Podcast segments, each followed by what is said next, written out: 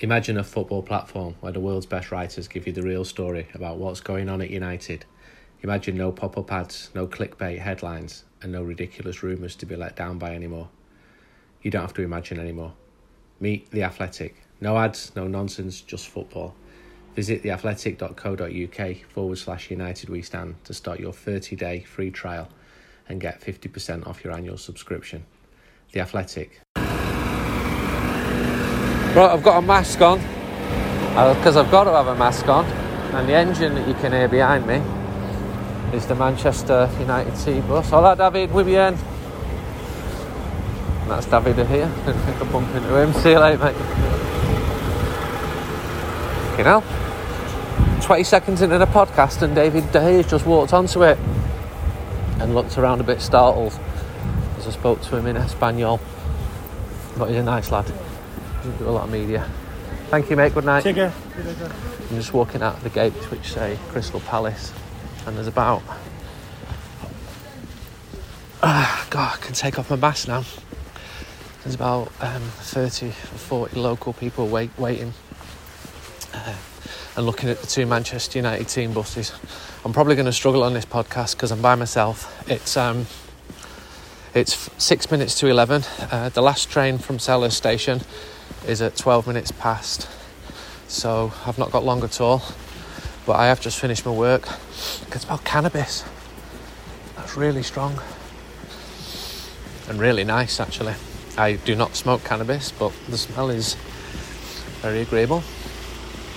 And I'm just walking now down the Holmesdale Road, which is the road which runs behind the stand of the same name, the biggest stand behind the goals at Selhurst Park. Just got to remember my way back to the station. I'm walking past the Clifton Arms. Being assaulted by my senses here. It's a really nice, warm July evening, and I'm leaving the ground from a direction which I'm not usually familiar with. When I first started coming here, was on coaches, which we organised from Manchester and I think it was the White Horse Lane side of the ground which we'd go to. And then for many years we'd sell United We Stand outside at the top end of Holmesdale Road and such a busy day when we were selling fanzines. It was the busiest away ground by a mile, especially when Wimbledon played here because there were so many Manchester United fans and it was pay on the gate. You didn't need to buy a ticket, you could just turn up and United have got huge support in the south of England, especially in London. It's a historically very strong support, and it's not a new thing either. The Cockney Reds were founded um, in the early 60s, it might have even been 1959, and some of United's most legendary fans are from London. Do you want me to mention a few of them? Right, after John Taylor, first of all, Loon.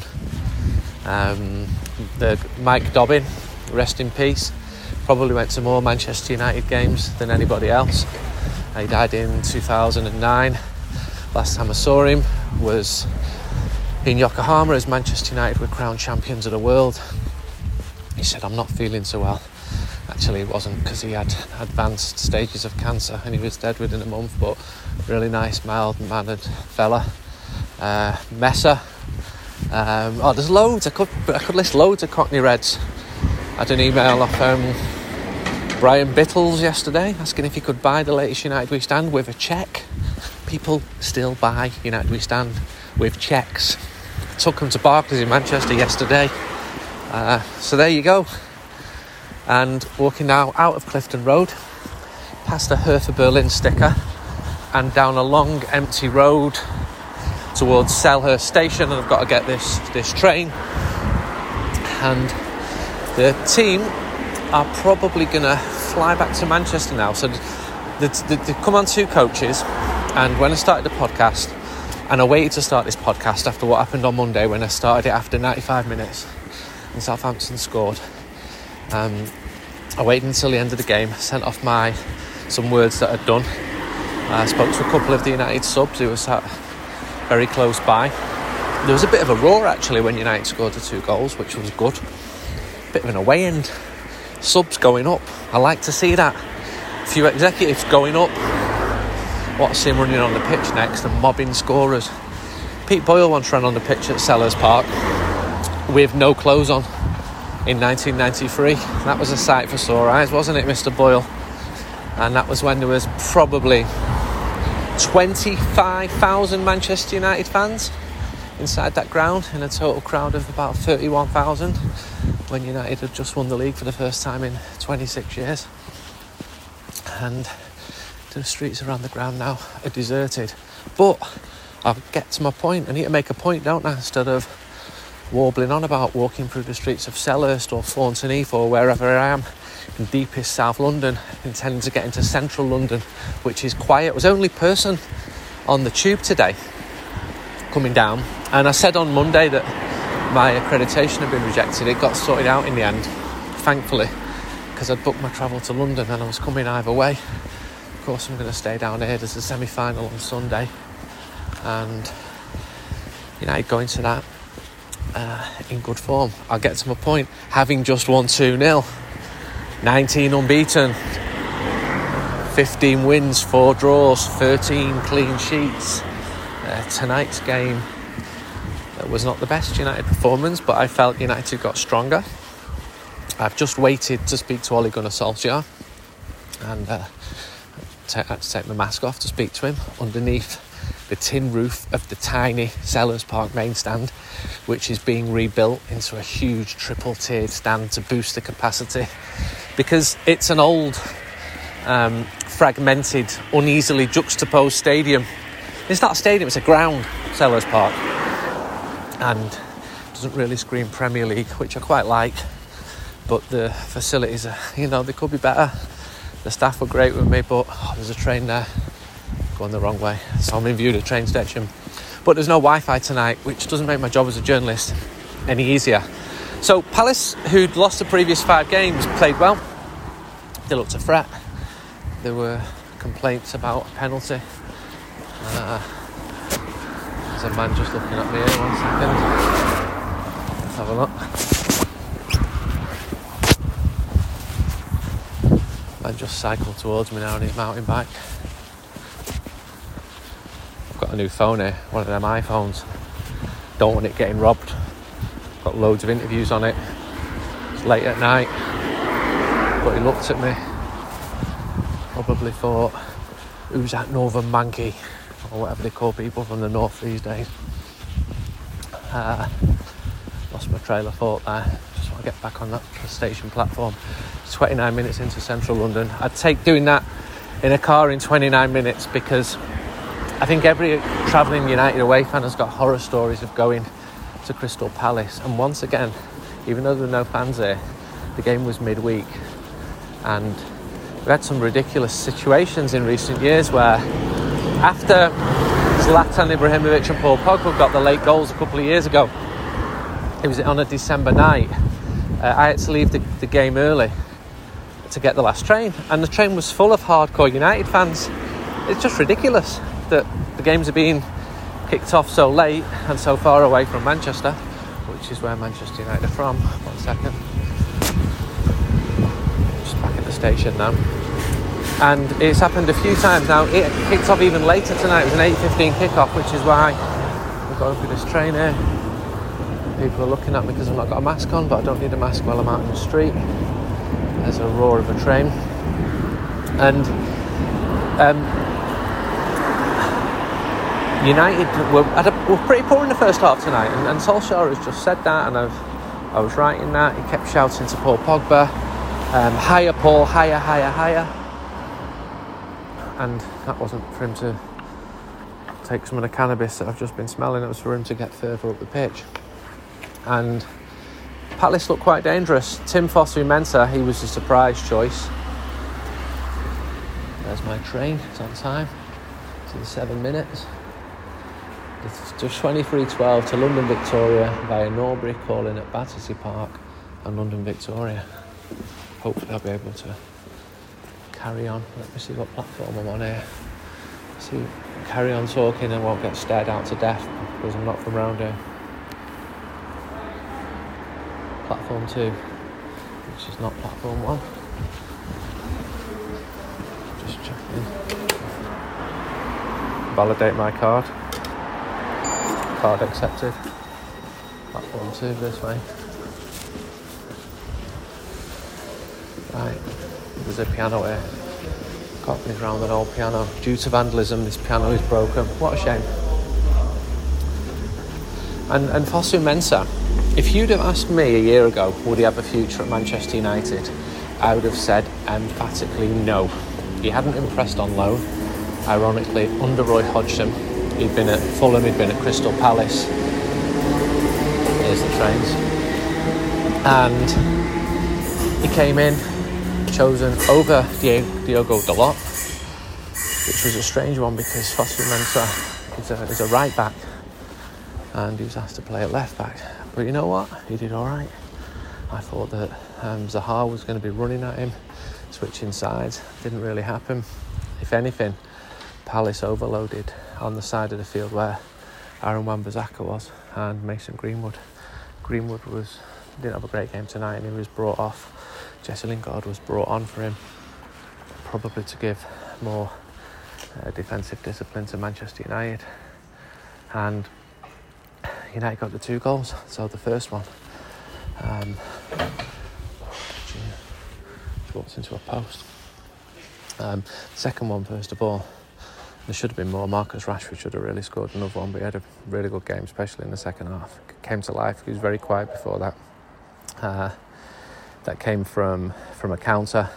Bruno was another player who got better and better as the game went on.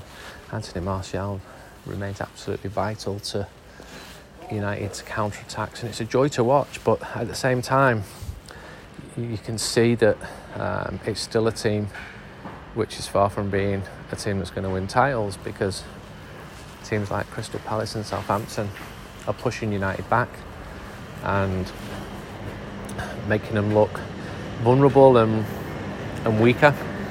And United were poor in, in, in that first half and were fortunate to go in uh, leading. Palace then scored, but the the goal was given um, offside.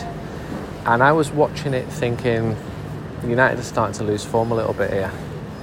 And the performance contrasted completely with what we watched at Brighton a few weeks ago or Sheffield United at Old Trafford when the team were, were so. Um, it's a long way. There's a man just jumping over a train here to get the train, jumping over a fence to get the train to um, East Grinstead. It's a long platform for me. And um, United had them. I think Palace are, are well organised, even though they lost uh, previous five games. Um, they don't have much pace up front, but they're solid. They're, they're, they're steady, and they were a threat to United. But that second goal killed the team off, and it was a super goal. There was another counter attack after 75 minutes, if I'm not mistaken. Rashford made a great run. Uh, Martial was involved, and Rashford, I think, put the ball back to Bruno Fernandes, who struck the post. And I, I sound a bit uncertain because, unlike you, who will have watched the game on a screen, I had no screen, I had no electricity, I had a stanchion in front of me. So you're actually there. And yet, at Villa Park a week ago, everybody was talking about a penalty, which I was a 150 metres from, and I couldn't see whether it was a penalty or not. I didn't have a clue. I've just walked along the edge of the platform at Selhurst, and the floodlights have just come into view. It looks brilliant. I might take a picture of it. And behind is the mast on top of Crystal Palace, which was the old exhibition centre uh, on a piece of high ground in, in South London. We get loads of people listening to this in London, so you can fill me in on some of the geography of your city. And Manchester United actually won a trophy here. In 1909, the FA Cup final was played here. And I remember reading a a report about how 10,000 Mancunians had travelled down on the train with jars of ale and pies. And it seemed quite cliched, but it was probably the first description I've read of United fans travelling to an away game and people noting how that they were distinctly different from people in London as they got the train down. So a 2 0 win, and it's Chelsea in the semi final on Sunday. It's another huge game. I know United have had the measure of Chelsea this season, but going into this season, the record against Chelsea was, was a really poor one. And I'm still agitated by how bad the United's FA Cup final performance was against Chelsea when Lukaku was left out. There's the Brighton train in 2018 and also the FA Cup semi final in 2007 against Chelsea. That was the first one at the new Wembley, and again, United didn't turn up in that. And I remember, what do I remember from that day? I remember people around me being so blind drunk that they could barely watch the game. Um, they weren't with me, they were just people around me. One guy fell asleep on his seat in front, and I just thought, why have you paid all this money to get a ticket for the cup final and fallen asleep? And then when he woke up, he shouted um, abuse to Didier Drogba, including "Get back to Africa, you elephant," and it was just sickening. It was absolutely horrible, and I don't hear a lot of racist abuse at matches, but I heard it that day, and I was by myself, and I wanted to do something about it. And a lot of my friends who could have done something about it, they were much um, higher up than me, and it was just really distasteful. It was just just horrible thing to witness, and as we've seen many times uh, in the news recently, the spectre of racism is is still alive. And then after Chelsea game on Sunday, and they're a pretty exciting young team, and they too were hoping to finish in the top four. And they've been in the top four all season. United have not been in it since that win against Leicester way back in September. And it is Leicester City, who've had a great season, who will be United's final opponents. That's after a home game against West Ham. Welcome back, Mr. Moyes. I hope you're very respectful to your employees who paid you very well. And then it's Leicester away again. United have got a good record there. So, win the last two, and it's Champions League football. There is the old option of um, getting through the Europa League as well, and there's the FA Cup. And the train, the Southern Railways train, Southern are uh, much maligned, but it, it is on time. It is almost completely empty, and it will get me back into the centre of London for midnight. And I'm sorry this podcast is like this, but I can hardly walk around and speak to people because there's no people here. There's no fans. It's I can't go back onto the monkey bus because there's no monkey bus. But I did have David De Gea walk past the podcast. So, so that's the first. Southern service to London Victoria, calling at Thornton Heath, Norbury, Streatham Common, Balham, Wandsworth Common, Clapham Junction, Battersea Park, and London Victoria. The next station is Thornton Heath. Right, just to prove that I'm not bullshitting and that, and that I'm here. Um, I'm going to write a piece on, on Rashford. I tweeted last week that his game has changed since the restart. Um, his role in the team has changed, and I had the statistic that he's played more balls into the area than any player in the league, apart from some kid called Kevin, who plays for City, and done quite a lot of research into into Marcus Rashford, and I felt that he had a, a good game tonight. Him and Bruno were probably United's best two players, so I'm going to write about. Um, Mr. Mr. Rashford, and then we'll join you for the next podcast. I'm not sure when, um, but I think it might be the weekend um, from London for Chelsea. But it's pretty difficult doing these podcasts at the moment, as you might have gathered um, with this one. But to get a couple of journalists on at the weekend, I could have put Ollie on this one, but the sound won't be very good because it's all done by Zoom and sat under that stand but anyway, I'm going to stop going on. I'm knackered, uh, but I am feeling good about Manchester United. A 2 0 win away at Palace is a good win. Bring a couple of players in for next um, season and move a couple of players on, maybe three, four players on, maybe more. Then I think that there will be a continuation of, of what we've been seeing throughout most of 2020 we're also going to work on United We Stand. We're going to do the summer issue. Going to start working on it next week. It'll be out at the start of August. Until the next podcast, good night. And goodbye.